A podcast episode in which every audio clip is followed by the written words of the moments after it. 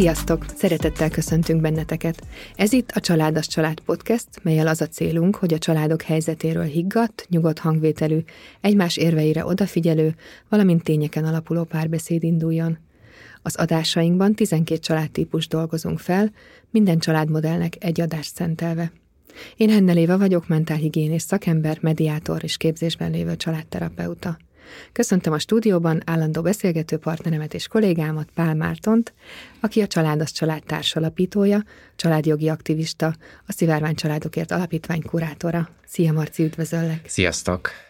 A Családos Családkártyát a családok sokszínűségéért és annak megismeréséért készítettük el pszichológus és családterapeuta szakemberek segítségével, köztük Bátki Annával is, illetve Évával, aki, akivel együtt beszélgetünk, és Sebastian Hasszel, aki a Szivárvány Családokért Alapítványnak dolgozik. A kártya megszületését több civil szervezet is támogatta, például a Családgyermek Ifjúsági Egyesület, a Budapesti Korai Fejlesztő Központ, az Emberség Erejével Alapítvány, a TASZ, a Menedékház Alapítvány, és természetesen a Szivárvány Családokért Alapítvány, aki az egész kártyát um, mit csináltunk vele, hogy megszületett tulajdonképpen ez a kártya. Mi hoztuk létre ezt a kártyát, így van.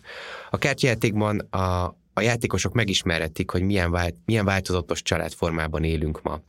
A játék bemutatásával egyszerre indul egy videós kampányunk is, illetve a mostani podcast sorozatunk, amelyben mélyebben tudjuk majd kiemel, kielemezni az egyes családtípusokat. A meghívott vendégekkel és szakértőkkel együtt. A célunk, hogy egy olyan eszközt adjunk az emberek kezébe, amivel a családok sokszínűségéről párbeszédet kezdeményezhetnek, illetve szeretnénk lemondani a családmodellekkel kapcsolatos téfiteket, valamint tényeket és jó gyakorlatot szeretnénk bemutatni mindenkinek.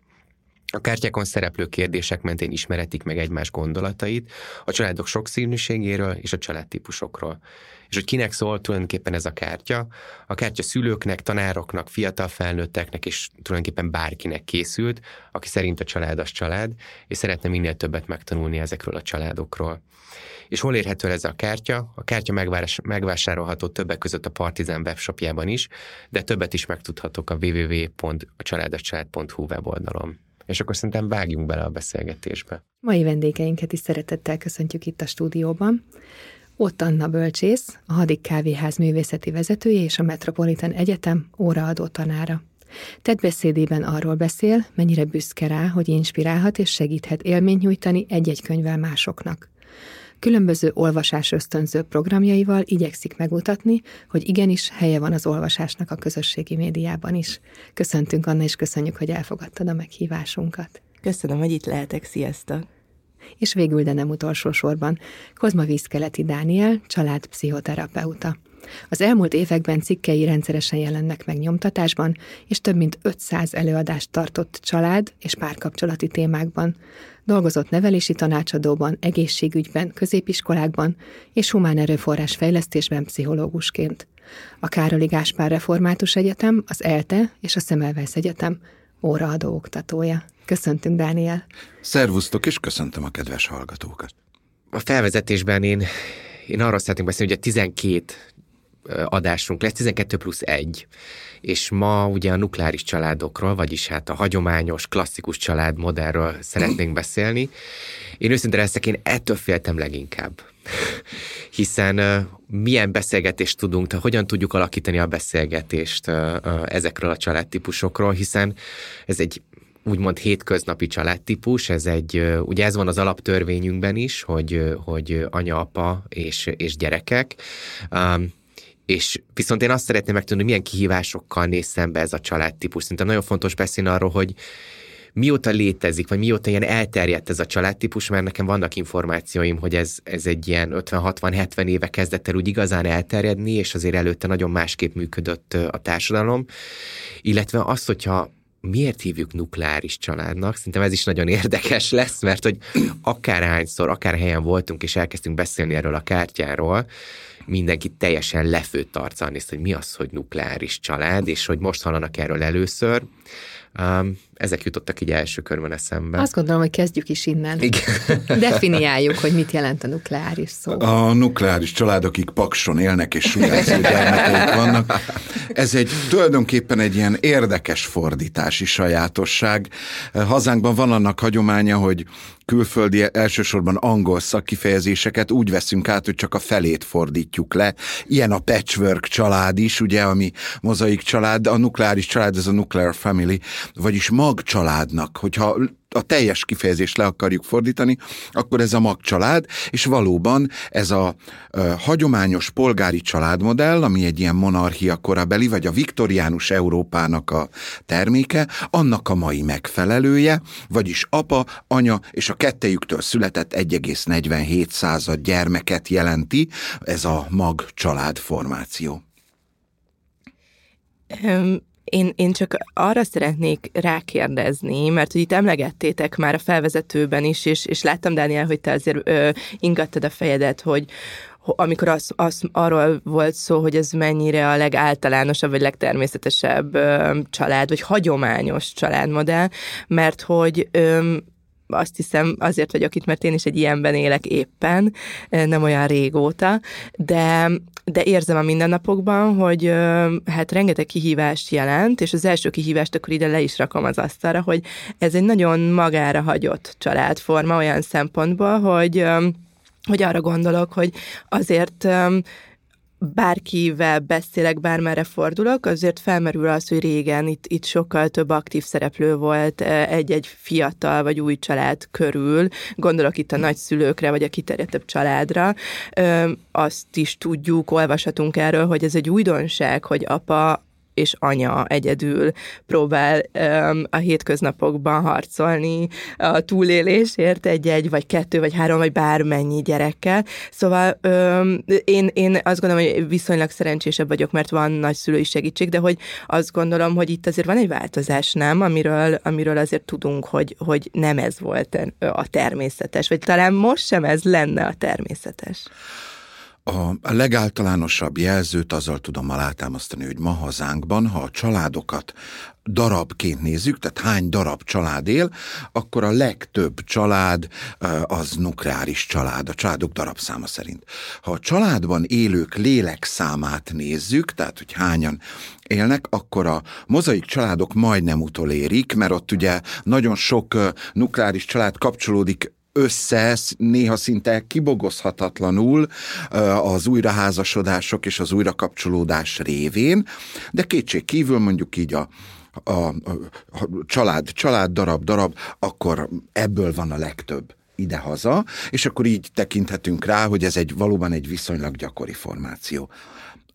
Anna azzal teljesen egyetértek, hogy mozaik családban élő klienseim, én ugye családokkal dolgozom terepautóként, nagyon gyakran beszámolnak erről a magára hagyatottságról. A, a nukleáris családnak valóban az egyik sajátossága, hogy általában a ezt megalapító fiatalok messzire költöznek a szülői háztól, leválnak róla, ismerve azt a törvényszerűséget, hogy az a szerencsés a anyós nem tud átjönni papucsban és pongyolában, tehát messzire költöznek a szülői háztól, esetleg attól a közösségtől, amiben fölnövekedtek, vagy attól a kapcsolati hálótól, ami gyermekkorukat, fiatalkorukat elkísérte, és akkor valóban nem lesz könnyű biztosítani saját maguk számára a gyermekek érkezésekor, ha vállalnak legkisebb közös többszöröst, a gyermekek érkezésekor azt a segítséget, a praktikus segítséget, az érzelmi támogatást, amit mondjuk egy nagy családban élő, vagy akik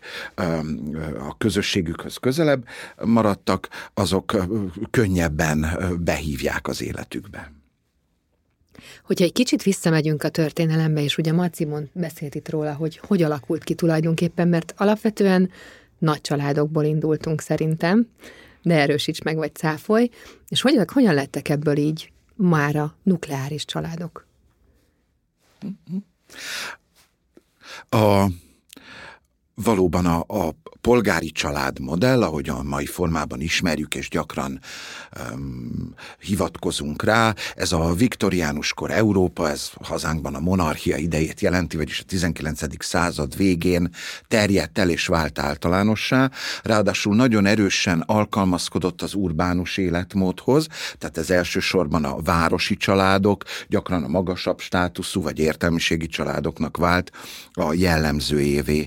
Hogyha a nukleáris családot meg akarjuk akarjuk különböztetni a nagy családtól, ami ugye szociológiailag vagy statisztikailag a határ ott van, hogy a gyermekek száma mutatja ezt meg, tehát hogy ha már három gyermek van, az már nagy családnak számít, ez azért érdekes, mert amikor én egyetemista voltam, akkor még négy gyermek kellett a nagy család státuszhoz, és hát azóta ez így bővült, egy ilyen jelentés tágulásra ment át a kifejezés, szóval hogyha három gyermek nél is több van.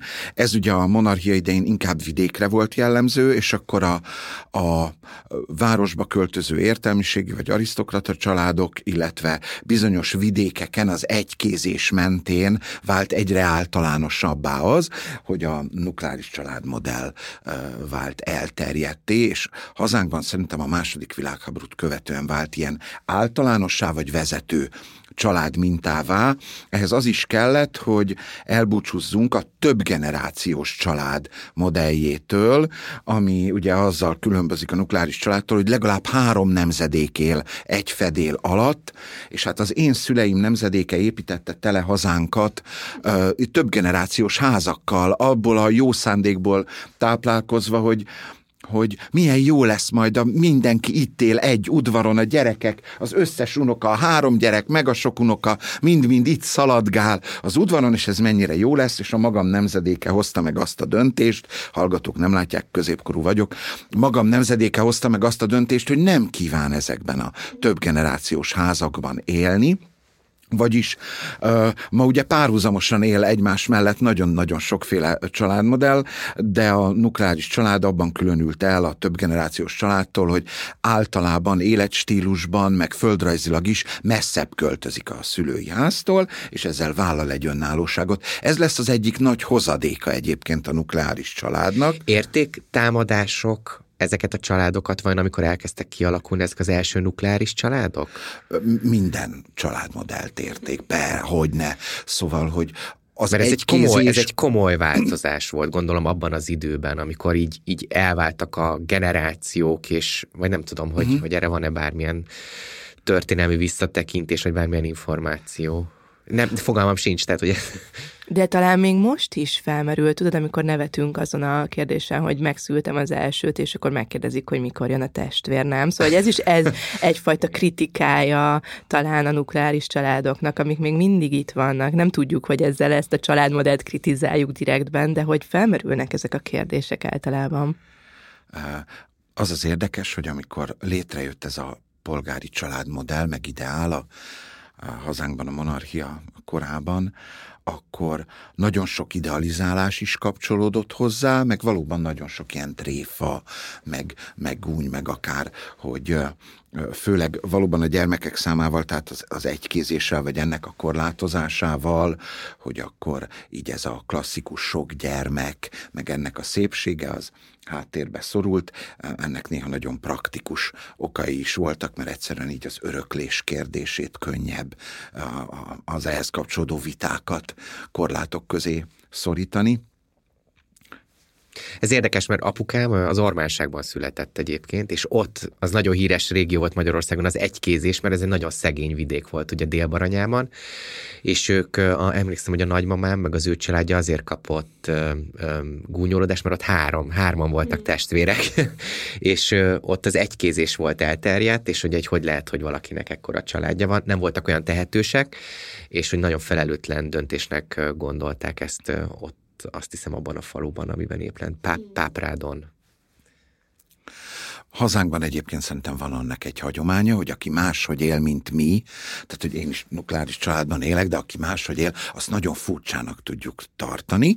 Általában ostobának, vagy erkölcstelennek, vagy a kettőt együtt gondoljuk, aki más szokások, más szabályok szerint él, mint ami nálunk megszokott, vagyis valóban egy egykézős környezetben a másik a bodrok köz, az ilyen nagyon hasonlít az ormánsághoz néprajzilag is, meg így történetileg is. Szóval, hogy egy egykézős környezetben nyilván, akik több gyereket válnak, fú, hát ezek a gyerekek a fényre gyűnnek, minek ennyi, stb. stb. Tehát, hogy tényleg könnyű a gúny céltáblájává válni, ha kilógunk abból a szoros közegből. Ugye említettem a beszélgetés elején, hogy én mediátorként dolgozom, és gyakran találkozom olyan párokkal, akik vállás előtt állnak, vagy akár már vállás alatt vannak, és látom azt, hogy nehéz számukra elfogadni, pont ez, amit az előbb, amiről az előbb beszéltél, Dániel, hogy furcsának találják azt, hogy ők most akkor innentől egy másik családtípusban fognak élni. Mennyire találkozol ezzel az élethelyzettel így a terápiák során? A vállás egy nagyon nehéz döntés. Megint hadd utaljak arra, hogy nagyjából a szüleim nemzedéke hagyta örökül, hogy a kapcsolati nehézségekre az egyetlen érvényes megoldás a vállás, a kapcsolat megszakítása. Ezt néha mi elhittük, de azért azt hiszem, hogy nem tudnék terapeutaként dolgozni, ha nem hinnék abban, hogy ezer más lehetőség van egy kapcsolat megújítására, megerősítésére, helyrehozására. Szóval, hogy pont az imént beszélgettem egy érdeklődő klienssel, és elmondtam, hogy szakmai hitvallásom alapja, hogy a legmélyebb krízisből is ki lehet mászni, ha a felek ezt szándékolják. De azt hiszem, hogy egy életmódtól való búcsú, akár a, és ez a család formájára is vonatkozik, az legalább akkor a krízis az életünkben, mint egy munkahelyváltás, vagy egy költözés, vagy valakinek az elvesztése, tehát hogy nagyon-nagyon megterhelő és stresszes, és el kell tőle búcsúznunk. Hogy igen, eddig úgy definiáltam magam, Hát a, a nevünk is, ugye a vezeték nevünk az a családhoz tartozás egyik legnyilvánvalóbb társadalmi jele. Mindannyian tudjuk, hogy nem elégséges jele, mert például édesanyánkkal általában nem közös a vezeték nevünk, noha azért szakirodalmi adatok szólnak arról, hogy ő is elég fontos személy az életünkben. Tehát, hogy így a, a, az identitásunk része az, hogy melyik családhoz tartozunk. Na most, ha felbomlik az a család, akár a magunk kezdeményezte döntésből, mert úgy döntünk, hogy elválunk, ha felbomlik az a család, ami eddig az identitásunk egyik részét alkotta, akkor az olyan, mint a kiszakítanának belőlünk egy darabot, és ez nagyon komoly gyász munkát indíthat el. Anna, te, amikor úgy döntöttek, hogy összeházasodtok, akkor nem vetted fel a, a férjednek a nevét, hogy felvetted? De felvettem. Felvetted? Hát ö, így megosztva, hogy Aha. az én saját vezetéknevem elé felvettem. Nekem valamiért ez nagyon fontos volt. Nem, soha nem gondoltam volna, én nagyon szerettem a nevemet, meg hogy ilyen egyszerű, rövid, de amikor oda jutottunk, hogy elkezdtünk azon gondolkodni, hogy, hogy összeházasodunk, akkor, akkor valahogy azt éreztem, hogy ez nekem fontos megmutatni a kifelé is um, ilyen, ilyen szinten, vagy ilyen Hát ez egy nagyon bürokratikus, szóval és igazából olyan nehéz bemutatkozni, még azt hiszem nem is így mutatkozom be, mert még mindig nem szoktam meg, de hogy azért fontos nekem, hogy az ő kettejük neve, az az én nevemben is visszaköszön. Így, így ez nekem így lett kerek. Igen, ez egyébként nagyon érdekes, mert hogy ugye nálunk meg ugye más helyzet van, tehát hogy amikor mi regisztrációs élet, mi, hogy hívják, bejegyzett, élettárs, bejegyzett élettársak lettünk, ott nem vehetjük fel egymás nevét. Mi mindig azt mondjuk, hogy nem is akarjuk felvenni egymás nevét, te ez a tiéd, ez az enyém, és ez, ez így tök jól, tök jól van. És a gyerekeknél, amikor örökbe fogadtunk, ugye lett az Andris, akit ugye én fogadtam hivatalosan örökbe, és ugye az én családnevemet kapta meg, viszont amikor lett a Hanna, ő pedig, őt pedig az Ádám fogadta örökbe, és volt két testvér, hmm akiknek más volt a családnevük, és abban a pillanatban, hogy egymásra néztünk Ádámmal, de hogy ez így nem oké, tehát hogy, mi, hogy hogy mutatjuk meg, hogy ez egy ilyen entitás vagyunk mi így négyen, hogy, hogy így vannak a nevek, és végül ezt úgy oldottuk meg, hogy a gyerekek nevét változtattuk meg, és ők lettek Pál Hanol, mind a ketten, uh-huh. és így akkor mind a ketten, és ez uh-huh. sikerült is, hál' Istennek, de hogy ez így, de hogy ez például nekünk is nagyon fontos volt, hogy így a gyerekeknek meg legyen az Ádámnak, meg az én nevem is, és akkor ők így testvérek, és ez ott van. És akkor most érzem azt úgy, hogy egy, egy ilyen egy ilyen, uh-huh. ez így összeköt minket, ezek a nevek, és ez a, ez a tudat. Ja. Nagyon érdekes egyébként. Erre nem is gondoltam most, uh-huh. hogy így mondtad.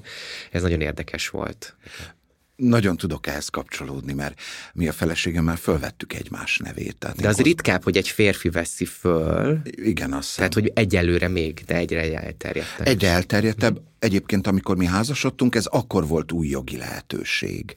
Korábban nem is volt ilyen, és ahhoz tudok csatlakozni, amit mondtál, hogy nekünk ez nagyon fontos volt, hogy nem ő az enyémet, én az övét, hanem kölcsönösen, mert hát a kapcsolatot a kölcsönösség legitimálja, egy család egyik legfontosabb értéke a, a összetartó kölcsönösség, hogy én Kozma Dánielként születtem, a feleségem vízkeleti Elizaként, és mind a ketten Kozma vízkeletiek lettünk. És azért nagyon izgalmas, mert azóta őt a feleségemet a munkáján mindenki kozmázza, ami neki nem születési neve, én meg mindenütt jön a vízkeleti tanár úr, úgyhogy így, mintha cseréltünk volna, szóval, hogy nagyon érdekes, de tényleg nekünk ez ilyen nagyon fontos volt, hogy összekötjük az életünket, akkor összekötjük a nevünket is, mert ez az, ami a bemutatkozáskor nyilvánvalóvá teszi, hogy nekünk valamiféle közünk van egymástól, egyébként néha ha találkoznak velem a médiában, a feleségem a kollégáim megkérdezik őt, hogy ő a tesód, mert hogy ugye ugyanaz a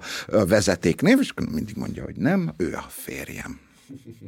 Beszéljünk egy kicsit arról szerintem, hogy és ez kicsit talán provokatív kérdés is lesz, de, de tényleg ne, ne értse félre senki, hogy milyen kihívásokkal néz szembe egy nukleáris családban Magyarországon, még akkor is, hogyha láthatóan arra lejt a pálya, és itt most tényleg nem óhajtok bemenni semmilyen politikában, mert hogy ez nem arról szól, de hogy, de hogy az, az alaptörvényben is ez van, hogy anya, apa és, és, és gyerekeknek a közössége számít egy családnak, akár a, azokat a anyagi támogatásokat, amik megkapnak ezek a családok. Egyébként az másfajta családok is megkapják, mi szivárvány családként is egyébként kapunk kedvezményeket, tehát hogy itt nem akarok ilyen teljesen ilyen diszkriminatív lenni, mert nagyon sok kedvezményt megkapunk egyébként a csókon kívül, ami szerintem fontos elmondani. De hogy milyen kívásokkal néztek szembe? Anna, te behoztál egyet, ami én nem is gondoltam bele, abba, hogy ez az el, el hogy mondtad, el... Egy kicsit úgy magára vannak hagyva igen. szerintem ezek a családok. Pedig én azt érzem, hogy nem. Tehát, hogy én azt érzem, hogy nagyon sokat beszélünk a családokról, a nukleáris családokról, hogy, hogy ez ott van az emberek fejében, és te most mégis azt mondod, hogy magára vannak hagyva, hogy Mert ez akkor fiatalok így... még a nagyszülők, akiknek dolgozniuk kell vagy az a döntésük, hogy újra dolgozni kezdenek, miután felnevelték a két-három. De hát egyre később hát de, vállalnak gyereket a... De tovább is a, kell a, dolgozni. De tovább is kell dolgozni, ja, igen. Igaz, és igaz, um, én, én ezt tapasztalom a saját környezetemben, hogy ez egy létező jelenség, hogy, hogy előbb kell mondjuk egy babysitterrel dílt kötni, mint hogy, hogy az, azt gondolom, hogy egy kicsit azért volt mindannyiunk öm, szívében anyaként egy olyan elvárás, hogy ott fognak dörömbölni a nagyszülők egyesével az ajtóban, hogy ki mikor és mennyit, és egymás kezéből kapkodják ki a gyerekeket. De még egyszer elmondom, hogy az én esetemben ez azt gondolom, hogy nagyon jól működik, de látom a saját környezetem, hogy ez nem mindenhol van így, sőt, újra élik a fiatalkorukat, a nagyszülők, a szabadságot ugyanúgy meg kell élniük ebben az életszakaszban is, hogy már kiröpültek a gyerekek, felnőttek, már anyagilag se kell támogatnunk őket, és akkor itt van egy újabb életszakasz. Na de visszatérve, én nem tudok ilyen nagyon, vagy el tudom mondani, nem kaptam gyest, meg 12 ezer forint a, nem is tudom mi ez, amit kapok az állami kincstár, családi, családi pótlék, igen, pótlék, de hogy öm, ezeken felül én azt gondolom, hogy nekem a legnehezebb, amiről szerintem nagyon kevés szó esik, hogy sok irodalom beszél arról, hogy milyen, amikor az a anya, vagy a nő anyává válik, vagy a férfi apává, de milyen az, amikor családdá kell válni. Mert ugye szerintem egy nagyon fontos, és egy nagyon különböző folyamat. Az ember egyénileg meg tudja küzdeni azt, hogy ő maga szülővé vált, de az, hogy utána még a másikra is legyen ereje, energiája, hogy mi most együtt alakítsuk ki, hogy mi milyen családdá válunk, amit a Dániel mondott az elején. Nekem a férjem rendszeresen jött oda az elején, és azt mondta, üljünk már le, és beszéljük meg, hogy akkor mi milyen család leszünk. Én meg mondtam, hogy Jézusom, hát ez milyen kérdés. Nem is értem a kérdést sem. Aztán rejtem, hogy teljesen igaza van. És így vicceltem. Azért hogy... tudni kell, hogy a férjed pszichológus. Pszichiáter. Pszichiáter, bocsánat. Igen, de hogy... Igen, és az anyósom filozófus.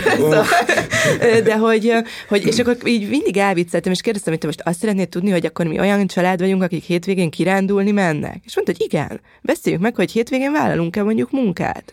És akkor ö, ilyen nagyon nehéz volt nekem is beleengednem magam ezekbe a nagyon praktikus, és közben nagyon elméleti, és ö, elnagyolt kérdésekbe, de én azt gondolom, hogy itt ez egy nagyon nehéz folyamat, és hogy sok a, a boldogságáról nagyon sokat tudnénk, és nagyon közhelyes dolgokat mondani. De az, hogy ez mekkora harc, küzdelem családdá válni, és mennyire nehéz az embernek, el, mert hogy szerintem két dolog, két erő tép szét mindenkit. Az egyik, hogy legyen önálló hogy megtanulja, hogy önállóan létezni mennyire felszabadító, és közben meg, hogy kapcsolódni is tudjon valakihez.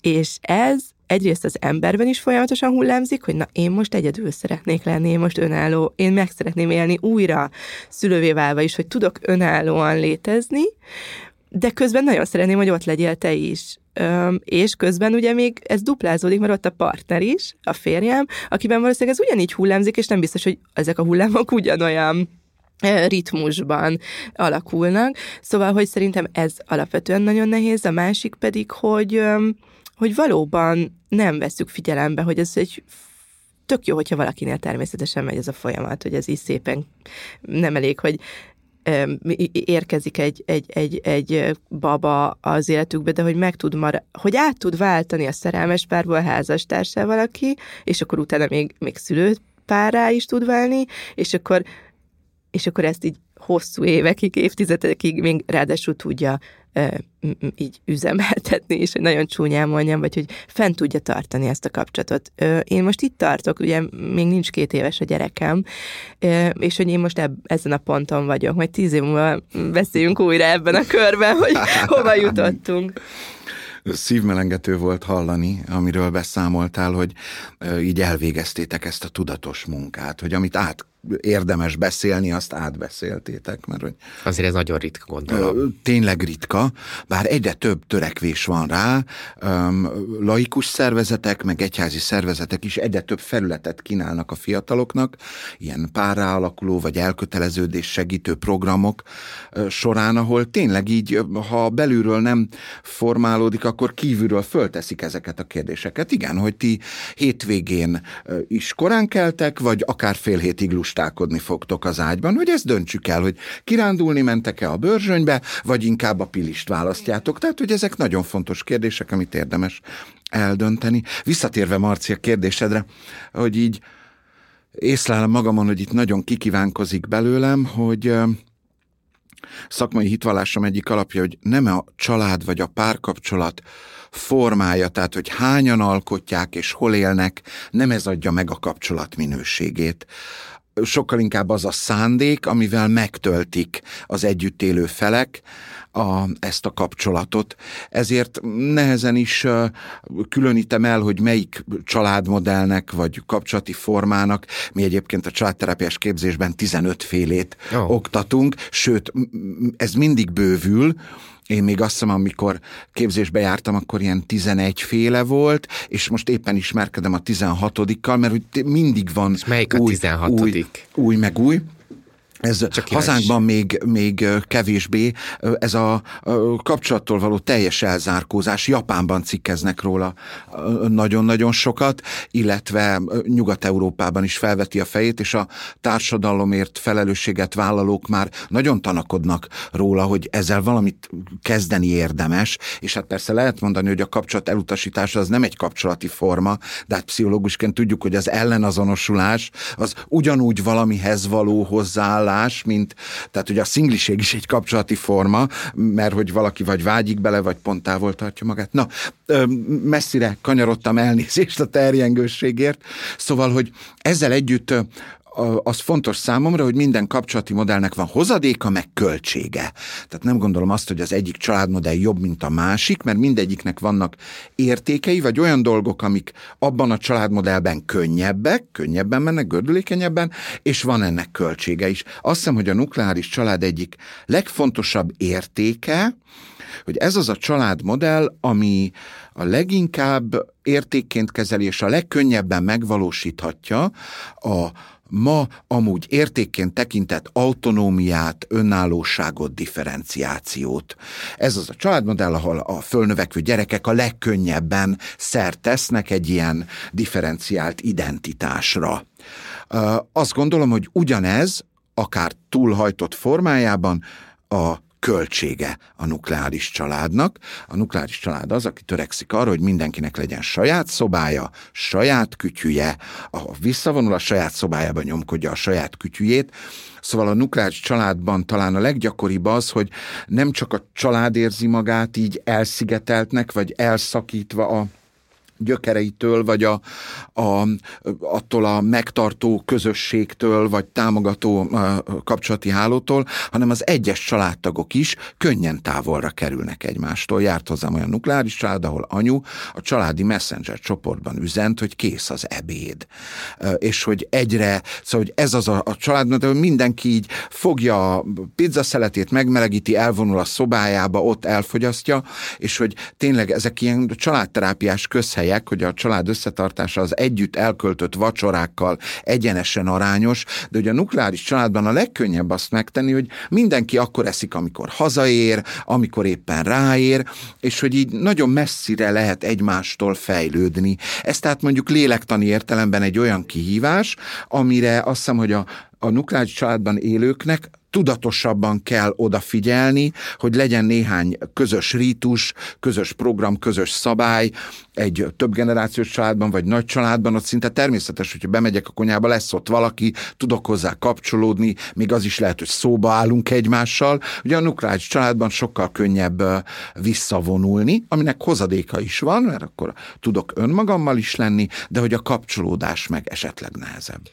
Egyébként ez most bocsánat, hogy még egy, még egy ilyen párhuzamot behozok, de hogy, hogy amit mondasz, ez így egy számomra nagyon érdekes, mert hogy nem gondoltam ezekre, és amit mondjuk nekünk az Ádámmal meg kell élnünk a mindennapokban, az a fajta tudatosság, hogy nekünk nagyon sokat kell kommunikálnunk arra, hogy hova menjen a gyerek iskolába, melyik, melyik, melyik orvost válasszuk, hogy milyen döntéseket hozzunk az életben, azok is sokkal tudatosabbak, valószínűleg azért, mert hogy, hogy szivárvány családként sokkal inkább tervezni kell előre dolgokat, mint egy nukleáris családban, és mi kvázi rá vagyunk a körülmények miatt kényszerítve, de ez ad egy, egy, egy pajzsot is nekünk.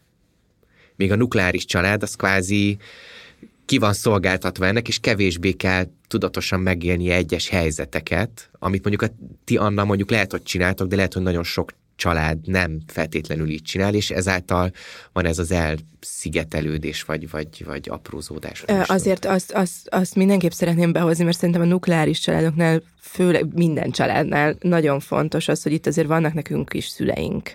És van egy olyan családunk, amit kapunk, vagy ahova beleszületünk, vagy amibe beleszületünk, és um, itt csak az jutott eszembe, hogy a Dániel um, beszélt, és végtelenül minden pontjában magamra ismertem, hogy, hogy én egy egyke vagyok, úgy vagyok egyke, hogy van egy 18 évvel idősebb féltestvérem, ezért inkább egykének szoktam mondani magam, mivel más generáció vagyunk, soha nem éltünk egy háztartásban. Ráadásul elváltak a szüleim, majd az apám meg is halt. Szóval én kvázi azt ismerem, hogy az én családom az az én anyám, soha senkihez nem kellett alkalmazkodnom. Nem hmm. volt ez az öltöz fel vasárnap időben, mert ott kell lennünk a családi ebéden. Nem kellett különböző családtagokhoz járnom látogatóba. Mm, ez egyrészt átok is, mert, mert nem tudtam meg, hogy milyen egy nagy családban felnőni, másrészt pedig egy nagyon kényelmes helyzet, hogy éltem az életemet, és néha az anyukámmal volt konfliktusom, vagy éppen nem volt, és innen bele csöppeni egy olyan szerepbe, hogy én nem akkor eszem, amikor én éhes vagyok.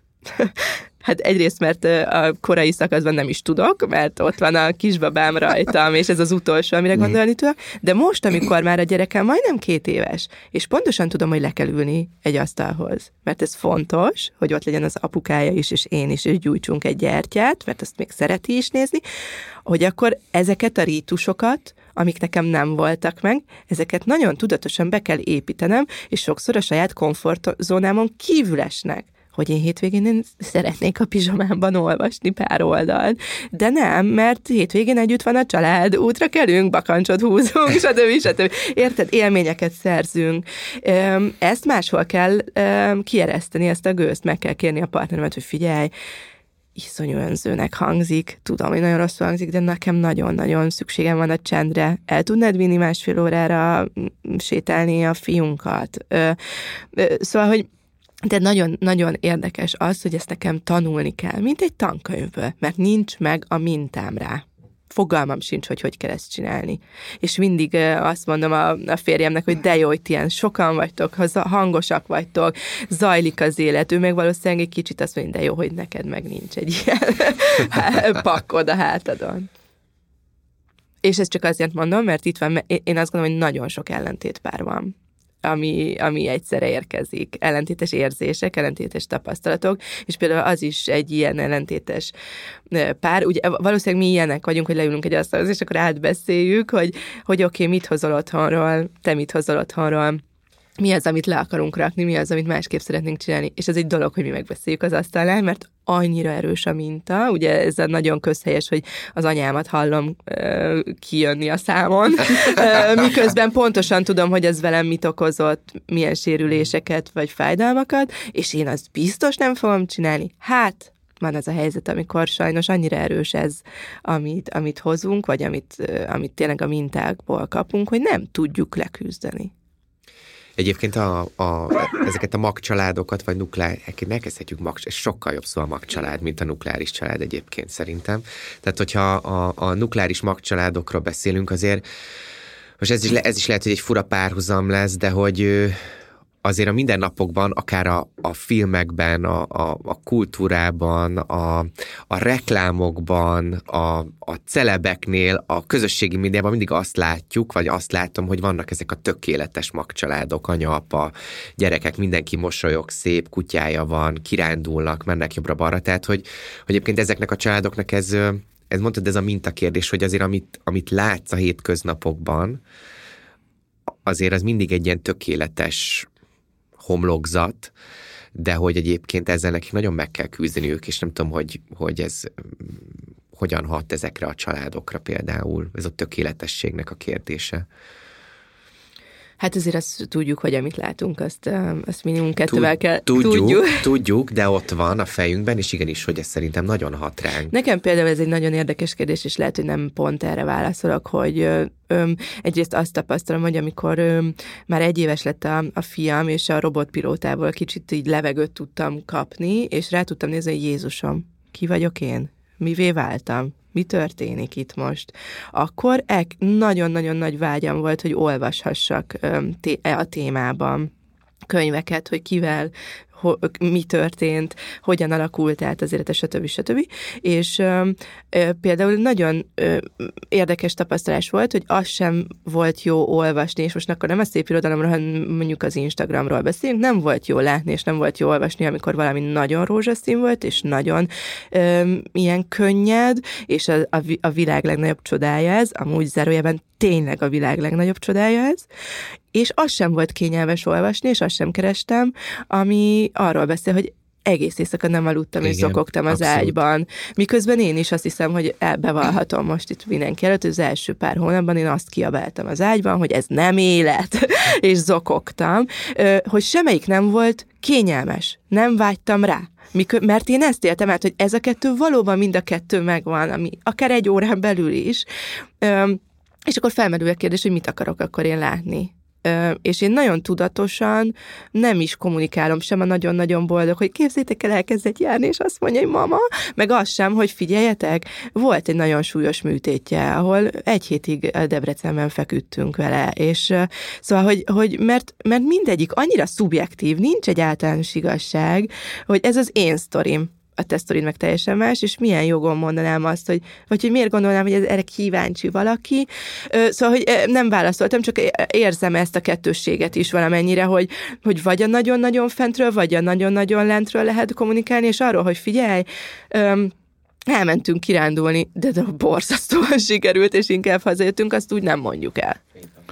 Um, nagyon érdekes, én úgy érzem egyébként, hogy válaszoltál, vagy legalábbis én nagyon válasznak tudom hallani azt, amit mondtál. A magam nyelvére úgy fordítom le, hogy a, ehhez a tradicionális családmodellhez nagyon sok idealizálás fűződik. Néhány évvel ezelőtt a hallgatóim számára, ugye illusztrációkat keresve a egyetemi előadáshoz, különböző európai nyelveken rákerestem a szép család szókapcsolatra, hogy képeket keressek. És valóban a legtöbb helyen ez a sikeres apuka, csodálatos anyuka, szép gyerekek, szép ruhában, szép helyekre mennek, és csodálatos ételeket fogyasztanak. Van egy labrador, meg egy kocsik, meg egy házuk. És süt a nap. Nekünk is van egy labrador. Aki ráadásul terápiás kutya, tehát a munkatársa. Szóval, hogy igen, tehát, hogy van egy ilyen idealizálás, hogy, hogy a, a család az egy meleg fészek, az ott valami fantasztikus dolog, és a, a, a záloga mindennek. A, azt hiszem, hogy manapság egy olyan izgalmas, sokszínű kultúrában élünk, hogy minden is van, tehát a démonizálás is megjelent, hogy a család az tönkretesz, az kizsigerel, anyaként vessék keresztet magadra, mert onnantól, hogy anya leszel, kész, szevasz, lehúzták a rolót, ha apa leszel, pláne, sat, szóval, hogy, hogy és azt hiszem, hogy sem az idealizálás, sem a démonizálás olyan, mint a aggodalom meg a hintaló nem vezet sehová. Szóval, hogy nem, nem jutunk egyikkel sem előre, és hogy abban érzem magam bevonódottnak, hogy legyen egy ilyen, egy kiegyensúlyozott képünk, amiben vállalhatjuk azt, hogy igen, a családban élni többek között melós, mert egy csomó egymásra figyelés, egymás szükségleteihez való igazodás, kompromisszumok, igen, lemondással is jár, viszont olyan hozadékkal lát el bennünket a egy jól működő család, ami máshogy szinte nagyon nehezen lenne pótolható. A kapcsolat egy érték, amiért érdemes dolgozni. Egy jól működő család tényleg biztonságot ad a benne lévőknek, egyben segíti a fejlődésüket. Szóval, hogy, hogy azzal értek egyet, amit mondtál, hogy Mind a kettő jelen van, de ha csak az egyiket hangsúlyozunk, ha csak az idealizálást hangsúlyozunk, az rettenetesen nyomasztó. Szondi Máté barátom és kollégám ezt boldogság csapdának, sőt, egy provokatív kifejezéssel boldogság fasizmusnak hívja, hogy ugye állandóan látjuk, hogy mindenkinek nagyon jó, nekem meg egy ilyen közepesen pusztulatos életem van, meg küzdelmes, meg mit tudom én, hogy a megélhetésért melózok, aztán eljövök valami értékteremtő helyre, ahol végre jókat beszélgetünk, aztán meg megint retkelek melózni, mert talicskával kell hazahordani a pénzt. Szóval, hogy ez a ilyen túlhajszolt boldogság, meg sikeresség, meg csodálat, ez nagyon nyomasztó tud lenni, és a lelki energiánk jó részét elviszi, hogy én ezt mutassam kifelé, hogy minden fantasztikus. A démonizálás, az pedig azt hiszem, hogy, és ez már a tényleg kialakult, tapasztalom a klienseimnél, hogy ilyen hiperóvatosság alakult ki, sőt rossz hiszemség. Nagyon sokan úgy mennek el első randira, hogy árgus szemmel figyelik, hogy hogyan narcisztikus borderline a másik. Egész biztos, És hogy már diagnosztizálják Azonnal diagnosztizálják. Igen. Biztos, hogy engem ő tönkretenni akar, befolyásolni, kizsigerelni. Na most ilyen a hangulat az első randinak, a legjobb helyen még a hadikba se nem lesz második randi. Mert ezzel a hozzáállással nagyon nehéz egymáshoz közeledni. Szóval azt hiszem, hogy tényleg egy ilyen kiegyensúlyozott családkép az, ami közel visz ahhoz, hogy igen, ha ezt vállalom, csomó hozadéka lesz, gazdagodok általa, meg igen, lesz benne meló mindannyiunknak, mert hogy, hogy korábban is említettük, a kölcsönösség legitimálja a kapcsolatot. Anna rád nézek első körben, hogyha 10-15 év múlva megkérdezzük a gyerekedet arról, hogy ő hogyan definiálná a családot, akkor mit szeretnél, hogy mit mondjon? Mi az, amit elvigyen a ti nevelésetekből, abból, ahogy éltek, ahogy gondolkodtok, amit átadtok neki? Én nagyon-nagyon szeretném, hogy biztonságban érezze magát. Azt hiszem, ez az első szó, ami eszembe jut, mert, mert nekem ez nem volt meg, és érzem, hogy milyen terhet ró ez, akár még felnőttként is rám. Szóval hogy az alapvetés ez a biztonság. Én nagyon szeretném, hogy közben azt is tudja mondani, hogy jól érezte magát, hogy amit most még az első pár évében úgy tűnik, hogy működik, hogy, hogy vicc legyen, hogy könnyedség, hogy játék, hogy kreatív együttlét, hogy szabadság, hogy az is valahogy meg tudjon maradni akkor is, amikor ő kamasz, mert hogy akkor kamasz lesz, és fiú, és biztos, hogy nehéz lesz. Öm, de azt hiszem, hogy ez a, hát ez is néz egy ilyen ellentétpár, hogy biztonság és szabadság, szóval ez a kettő jut most eszembe, nem gondolkodtam még ennyire távol soha az ő életéről, de de azt gondolom, hogy ha ő biztonságban tudja magát érezni az édesapja és az édesanyja mellett, akkor onnantól nem lehet baj, szóval onnan mindent meg tud majd oldani. Azt hiszem, igen, ezt a kettőt kívánnám neki, meg magunknak is, hogy ez menjen. És mit szeretnél, hogy hogyan gondolkodjon a többi családmodellről? Nekem az nagyon jó leső, hogy a, az én fiamnak, bár még valószínűleg nem fog emlékezni, de teljesen természetes, hogy hordozóban együtt sétáltunk a Marciékkal, hogy, hogy számos szivárvány család jár hozzánk, hogy a, a napközibe, ahova jár, van más kultúrájú család, hogy hogy a baráti körben biztos, hogy lesz egyedülállóként nevelő család, mert elő fog fordulni. Szóval, hogy én azt, vagy, vagy hogy, hogy mondjuk a nagyszülőkre tekint, hogy ott is nagyon más családmodelleket lát a két ágon, hogy én, én csak annyit szeretnék, hogy ez legyen neki egyrészt természetes, de közben maradjon kíváncsi is akarja megérteni, milyen az, hogyan működik, de hogy semmiképp ne legyen ez ilyen nagyon, egy, egy, ilyen, ilyen pofon neki, hogy Jézusom, hát ők nem ugyanolyanok, mint én vagyok. Nekem nagyon jó azzal találkozni mindenféle körben, családi körben, tanítványi körben, hogy a most felnövekvő generáció számára egyre természetesebb az, amit korábban jó magam említettem, hogy nem a kapcsolat formája a lényeg, hogy kik élnek együtt, hányan, milyen házban, hanem hogy mit kezdenek egymással. Ennek azért is örülnék, hogyha ez így terjedne, mert hogy azt hiszem, hogy tényleg ezen múlik a kapcsolat sikere, meg a, a a családok sikere. A, a családok sikere, igen, az a szeretetteliség, amivel meg lehet tölteni egy családot. Ez persze azt a veszélyt veti föl, hogyha ez bekövetkezik. Nekem meg a kollégáimnak el kell mennünk valami tisztességes munkát végezni, mert sokkal kevesebb szükség lesz pár és családterapeutára, de ezt majd feldolgozzuk valahogy. Szóval, hogy tényleg azt lenne jó látni, hogyha ez egymás iránti jófejség, jó hiszeműség, bátorítás és bíztatás lenne egyre természetesebb. Én azt gondolom, hogy tényleg azt szeretném, hogy a gyerekeim azok biztons, tehát hogy azt mondhassák, hogy ők biztonságban nőttek fel, szeretetben nőttek fel, hogy, hogy, hogy mindent megtettek értem a szüleim, amit meg lehetett tenni ahhoz, hogy én boldog lehessek, és hogy, hogy, hogy így azt mondhassák, hogy én, nekem volt egy ilyen nagyon boldog gyerekkorom, ami, és megkíméltek a stressztől, mert egyébként én ettől féltem a gyerekeimet leginkább most, hogy így, hogy így ne stresszeljenek dolgoktól, hogy ne érezzék azt, hogy a külvilág azért nem olyan egyszerű, és hogy, hogy azt a fajta nyomást, amit én mondjuk néha érzek a hétköznapokban, azt véletlenül se adjam át a gyerekeimnek, és ők ne érezzék azt, hogy, hogy ők bármiben mások lennének, mint bármelyik másik gyerek, és ilyen unalmas hétköznapi gyereknek gondolják magukat, mert hogy azok is. Szóval én csak ezt szeretném, hogy tényleg legyenek boldogok, és hogy, hogy ugyan, így legyen egy unalmas hétköznapi életük, amikor felnőnek, és hogy így ennyi.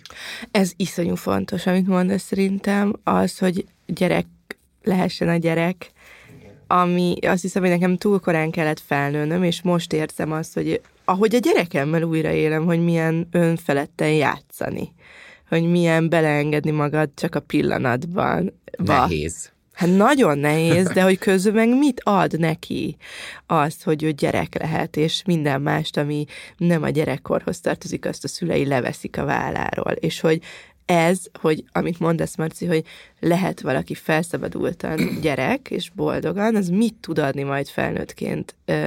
Én igen, ezt is hozzátenném akkor még a saját kívánság listámhoz. Igen, igen és az, hogy egyre gyors, és ez egy ilyen tök közhelyes szöveg, hogy egyre gyorsabban nőnek fel a gyerekek, de tényleg minden valahogy korábban történik, sok fel van gyorsítva ez az egész, és hogy hogy én ettől rettegek, hogy ott van a 7 éves fiam, aki elkezdett egy suliba járni, és pont azt beszéltük nap az Ádámmal, hogy annyira csúgyán kezdett el beszélni, és hogy én, amikor gyerek voltam, alsóba a hülye volt a legcsúnyább szó, és egy ilyen iszonyat szuper iskolába jár, és hogy, hogy ezt így honnan, és hogy mit, mit, mi mit rontunk el, de hogy valószínűleg senki nem ront el egyébként nagyjából semmit, hanem egyszerűen ilyen világot élünk, és ezt, hogy hogyan tudjuk egy kicsit így lelassítani, hogy hogyan unatkozhasson a gyerekem, mert hogy én ezen is hogy hadd unatkozzon, unatkozz. Mit fogunk csinálni? Semmit. Kisfiam, semmit. Unatkozz másfél-két órát. Bocs. Ö, nagyon tetszik, amit mondtál, mert ez a klienseim is nagyon gyakran beszámolnak erről a dilemmáról, vagy erről a törekvésről, és arra szoktam őket bíztatni, hogy minden nap tűzzenek ki negyed órát, nem kell több, csak negyed óra, ahol csináljanak mindent fele olyan tempóban, mint ahogy szokták.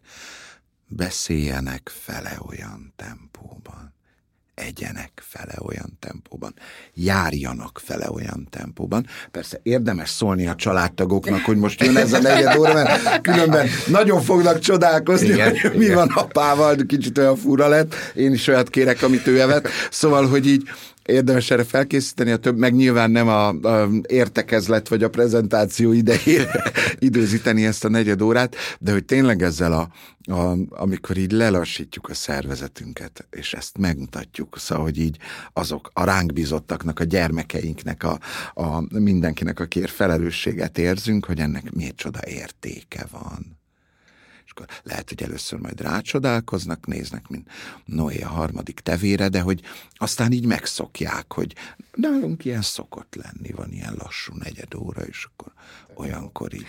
De hogy olyan sokat beszéltem, vagy hogy én úgy érzem, hogy csak a nehézségekről, meg a küzdelmekről beszéltem, de hogy tegnap képzeljétek el, pont ez történt, hogy a fiamnak az új mániája az, hogy, hogy észrevette, hogy néhány kémény füstöl. De hát van, ami nem. És akkor ugye mondtam, hogy és nagyon elkeseredettem, hogy nem, nem, ez sem füstöl, ez sem füstöl. És akkor már majdnem sötétedett, és mondtam, hogy gyere, akkor menjünk sétálni, keressünk füstölgő kéményt. És akkor elmentünk sétálni, és amikor az elsőnél megálltunk, három, négy, öt percre, és ugye elkezdtem rágatni, gyere, menjünk tovább, és azt rájöttem, hogy miért mennénk tovább. Hát itt van végre egy kémény, ami füstöl, és mi ezt most nagyon-nagyon tüzetesen megnézhetjük, közelről, távolabbról és hogy ezek azért, én azt érzem nagyon sokszor, hogy a luxus az előtte való 10-15 év után, amikor tényleg csak rohantunk a munka és a meetingek és az egyik munkahelyről a másik munkahelyre, és még a hétvége is be volt osztva, hogy, hogy én most megtehetem azt, hogy én most a füstölgő kéményeket fogom keresni a következő valószínűleg két hónapban minden este. És pont ez, amire a gyermekeink meg tudnak tanítani, mert egy két évestől, meg egyébként pont egy labradortól tökéletesen el lehet sajátítani, hogy a következő sarokig elmenni, az egy órás program, mert fűszálanként mindent meg kell nézni, meg minden egyes kéményt, és ezzel nagyon sokat segítenek nekünk. Szóval, hogy ez is beleillik ebbe a kölcsönösségbe, hogy családban egymásnak tudunk sokat adni és megspórolják a drága mindfulness trénereket. Abszolút. Amikor Timait összetalálkoztatok, Dániel és Anna, abszolút első közös kapcsolódási pontotok volt az irodalom, a bölcsészet, a könyvek és az abban való családok szerepe. Azt gondolom, hogy nem tudunk elengedni benneteket anélkül, hogy egy kicsit beszéljünk erről, hogy Anna, mit tapasztalsz a könyvekből, a családról, általánosságban, és a nukleáris család szerepe hogy jelenik meg? És ezt most lehet, hogy most fogom elrontani a kérdésed, mert hogy én, amit elkezdtem mostanában, vagy gondolkozni, hogy én azt látom, és lehet, hogy ezt rosszul látom, de hogy, mint hogyha a családok fogalmában most egy ilyen hasonló folyamat menne le, mint, mint, a, mint amikor a, a nők szavazati joghoz jutottak, mint amikor, mint amikor a, a, a, a, a feketék, most hogy mondják ezt szépen, polgárjogi, mozg, a polgárjogi mozgalmak az a 60-as, a 50-es, 60-as, 70-es években Amerikában, hogy egy, vagy a szexuális forradalom, hogy mint hogyha családok és most ez ilyen nagyon egy ilyen gyurma, ami így, így, így változik, és most ez így, mint hogyha felgyorsult volna, és hogy, hogy, hogy ez egyébként látszódik az irodalomban, um, és majd kérdezzük, hogy a szakma is erről egyébként itt hogyan vélekedik. Én most az elmúlt egy évemet gyakorlatilag ennek, vagy ebben töltöttem, hogy ahogy említettem, nagyon kutattam az olyan könyveket, amik feldolgozzák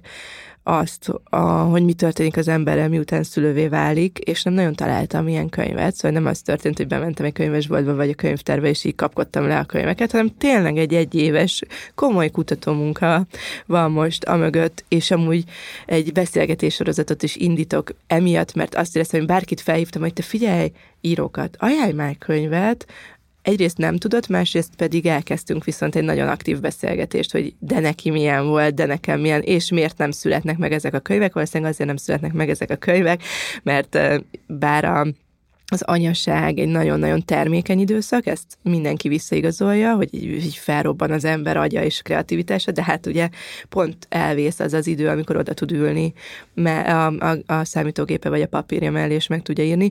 Egy kicsit a családokkal bajban vagyok, mert nem nagyon a szülőkörre koncentráltam, és azt hiszem, hogy az teljesen igaz, Marci, amit mondtál, hogy egy ilyen paradigmaváltás érkezett most, hogy például az még mindig egy szexuális tabu, hogy milyen egy szülés hogy előbb látsz a, a hírekben mondjuk vért és háborús helyzetben akár harcokat halottakat, de mondjuk azt, hogy egy terhesség és egy, és egy szülés közben a testtel mi történik, arról lehet, hogy kevesebbet hallasz, vagy látsz, vagy tudsz. De már elkezdtek szerencsére ilyen típusú könyvek is születni, amikor egy nő azt mondja, hogy bevállalom, és leírom, hogy milyen volt ez nekem. Ö, elkezdtek születni olyan könyvek, amik azt mondják, hogy én tudatosan nem szeretnék gyermeket vállalni. Óriási tabu döntés, szerintem, hogy azt mondjuk, hogy erre ez a tétje az én regényemnek, hogy leírom ennek a nőnek az rendkívül nehéz harcát a párjával, a családjával, a társadalommal, és a végére oda jut, hogy nem szeretnék anyává válni. Például nagyon érdekes az, amikor mm, előkerülnek, most nagyon gondolkodom, hogy olyan biztos van, de nem olvastam azonos neműek nevelnek gyereket, nem tudok. Ö, nagyon érdekes az örökbefogadásról elkezdtek ki. A, a, a, szóval, hogy valami elkezdett mozgolódni, inkább a líra tudja amúgy megragadni, egy-egy vers így felvillant, egy-egy képet, sokkal jobban az érzékekre hat, mint hogy egy prózában. Ugye felmerül a kérdés, hogy ne legyen ilyen nagyon anyukás, hogy ne legyen nagyon uncsi, de hogy ne legyen nagyon magánjellegű. Mm, stb. Szóval, hogy én ezt végtelenül élvezem, ezt a, ezt a kutatómunkát, és ö, nem azért, hogy segítséget találjak, vagy válaszokat, hanem mert nagyon jó érzés azt látni, hogy egy kicsit objektívebben, távolabbról tudok a könyvek által rátekinteni a saját helyzetemre is. Ö, szóval én azt gondolom, hogy születnek, születnek, születnek, és még nagyon ö, soknak kellene születnie. Azt hiszem, hogy az irodalom egy kicsit lassabb ö, műfaj annál, mint hogy, hogy így például itt gondolok mondjuk arra, hogy engem nagyon mm, nagyon hiányoznak a politikát, az aktuál politikát, a háborút, a covidot, a bármit tematizáló írások, és lehet, hogy meg fog érkezni, csak sok hosszabb idő. Sophie Oxanen. Sophie Oxanen, nagy úttörője ennek, igen. Több dolog jutott eszembe a kérdésetek kapcsán. Az egyik, hogy amikor este lerogyok olvasni, akkor nem akarok szakirodalommal, meg szakszemmel olvasni, hanem történeteket szeretnék magamhoz közelengedni, ezért leginkább szép irodalmat olvasok, és hogy uh, én találkozom a kapcsolatok minden válfajával, akár a kortárs magyar irodalomban, vagy tényleg így Dragomán, Grecsó, Szabóti Anna, szóval, hogyha így Tóth Krisztina, hogyha őket idézem föl, mint a legutóbbi néhány hónap olvasmány élményeit, akkor nagyon megragadóak, hogy hogy így megjelenik tényleg ez a családi kapcsolatoknak az ezer színűsége, és fenntartva a lehetőséget, hogy igen, minden kultúra keresi a megoldási eszköztárát, hogy hogyan lehet az értékeit közvetíteni, hogy az számomra egy picit diszonáns, vagy nehezen fogyaszthatóvá tesz egy művészeti alkotást, amikor ilyen kvóták nyomán, hogy kötelezően legyen benne színes bőrű szereplő, kötelezően legyen benne alternatív igen. orientációjú, meg egyedülálló, meg idősasszony, meg mindenféle, az engem valahogy, hát inkább távolít, vagy úgy, úgy, amikor ez így nagyon átjön, hogy így, így a stáblistába ki kellett pipálni, hogy megvan, megvan, megvan, teljesen megvan. Egyetértek. Szóval, hogy azt hiszem, hogy ez nem segít, azt teljesen elismerem, hogy ez is egy megoldási kísérlet, hogy így találjunk ki valamit, mert mert ö, meg kell jelenni mindennek. Azt hiszem, hogy nem ez lesz a, a üdvözítő megoldás, vagy ami előre visz bennünket. Ugyanúgy az, hogy ha, ha kigyomláljuk, és azt mondjuk, hogy csak egyféle dolgot lehet látni, és a gyermekeink szemét, amikor átvisszük őket a Blahalújza téri aluljáron, akkor takarjuk el, mert olyat látnak, ami nem volna szabad azt gondolom, hogy ez sem szerencsés, mert a legnehezebb helyzetben lévő klienseim általában azok, akik burokban nőnek föl, és ezért nincs forgatókönyvük, vagy megoldási eszköztáruk számukra idegen helyzetekre. Nem féltem a gyermekeket attól, hogy találkoznak az élet sokszínűségével. Azt hiszem, hogy szülőként az a felelősségem, felelősségünk, hogy fölkészítjük őket erre, elmeséljük, hogy amit most láttunk, az nagyon nehéz, az szomorú, te is sírtál, apának is összeszorult a szíve, vagy pont ez de szívderítő, vagy ilyet még nem láttál, gyere nézzük meg, hogy akkor ez mi ez, nézzük meg közelebbről, megint azt gondolom a labradorunktól nagyon sokat lehet ebből a vonatkozásba tanulni, ő amikor olyasmivel találkozik, amit még nem látott, akkor vakkant. Ezzel jelzi, hogy na, ilyet én még nem láttam. És akkor szoktam neki mondani, Artur, gyere, megyünk közel, megyek vele, gyerekekkel ugyanez működik, megnézzük közelről. És akkor rögtön nem félelmetes, rögtön nem idegen, kiderül, hogy nem bánt, meg lehet szagolni, és akkor legközelebb, amikor már találkozunk egy ilyen jelenséggel, akkor már tudom magamban hova tenni, hogy jó, igen, láttam ilyet, mi nem így, de ők meg így, és ez így van rendjén. Hú, én azt gondolom, hogy ez egy ilyen nagyon jó végszó volt. Abszolút, és azt el kell mondanom őszintén, hogy én rajongással hallgattalak Igen, benneteket. És, és amennyire féltem ettől, annyira jó volt. És hogy tényleg nagyon jó volt. Én, én nagyon hálás vagyok, és tényleg az, azért gondolom, hogy nagyon jó végszó volt, hiszen ezzel a podcast sorozattal, ezzel a kártyával, ezzel a kampányal, amit indítottunk, pont ez a célunk, hogy, hogy megmutassuk azt, hogy bár nem 16, amit azt mondtad, hogy most már 16 van, de hogy 12 családról segítsünk elkezdeni beszélgetni, hogy adjunk egy eszközt az emberek kezébe, hogy tessék, hogyha van kedved hozzá, és ha úgy gondolod, hogy ez neked fontos, és te ezt szeretnéd a gyermekeidnek továbbadni, akkor, akkor azt megteheted, és ehhez próbálunk egy, egy mankót adni. Uh, wow, tök jó volt. Én nagyon köszönöm ezt a beszélgetést, én nagyon jól éreztem magam, nagyon sokat tanultam, és viszek magammal is valamit, ezt ki fogom próbálni, ezt a lassított, az Andris imádni fogja. imádni fogja. Tehát, hogy ezt mindenképpen kipróbáljuk. Nagyon jó, és nagyon hálásak vagyunk ismételten, hogy elfogadtátok a meghívásunkat, és hogy itt voltatok velünk ma. Örömmel és szívesen, és köszönjük az érdeklődő kérdéseket, mert úgy könnyű beszélgetni. Nagyon köszönöm én is, hogy itt lehettem. Én is viszek nagyon sok mindent magammal, és um, hálás vagyok a kártyáért is, meg ezeket a beszélgetésekért. Remélem sokak hozzá fog jutni. Mi is reméljük. Köszönjük, hogy velünk tartottatok, maradjatok velünk, hiszen a következő adásban egy másik családformával és újabb meghívott vendégeinkkel várunk majd benneteket. Sziasztok!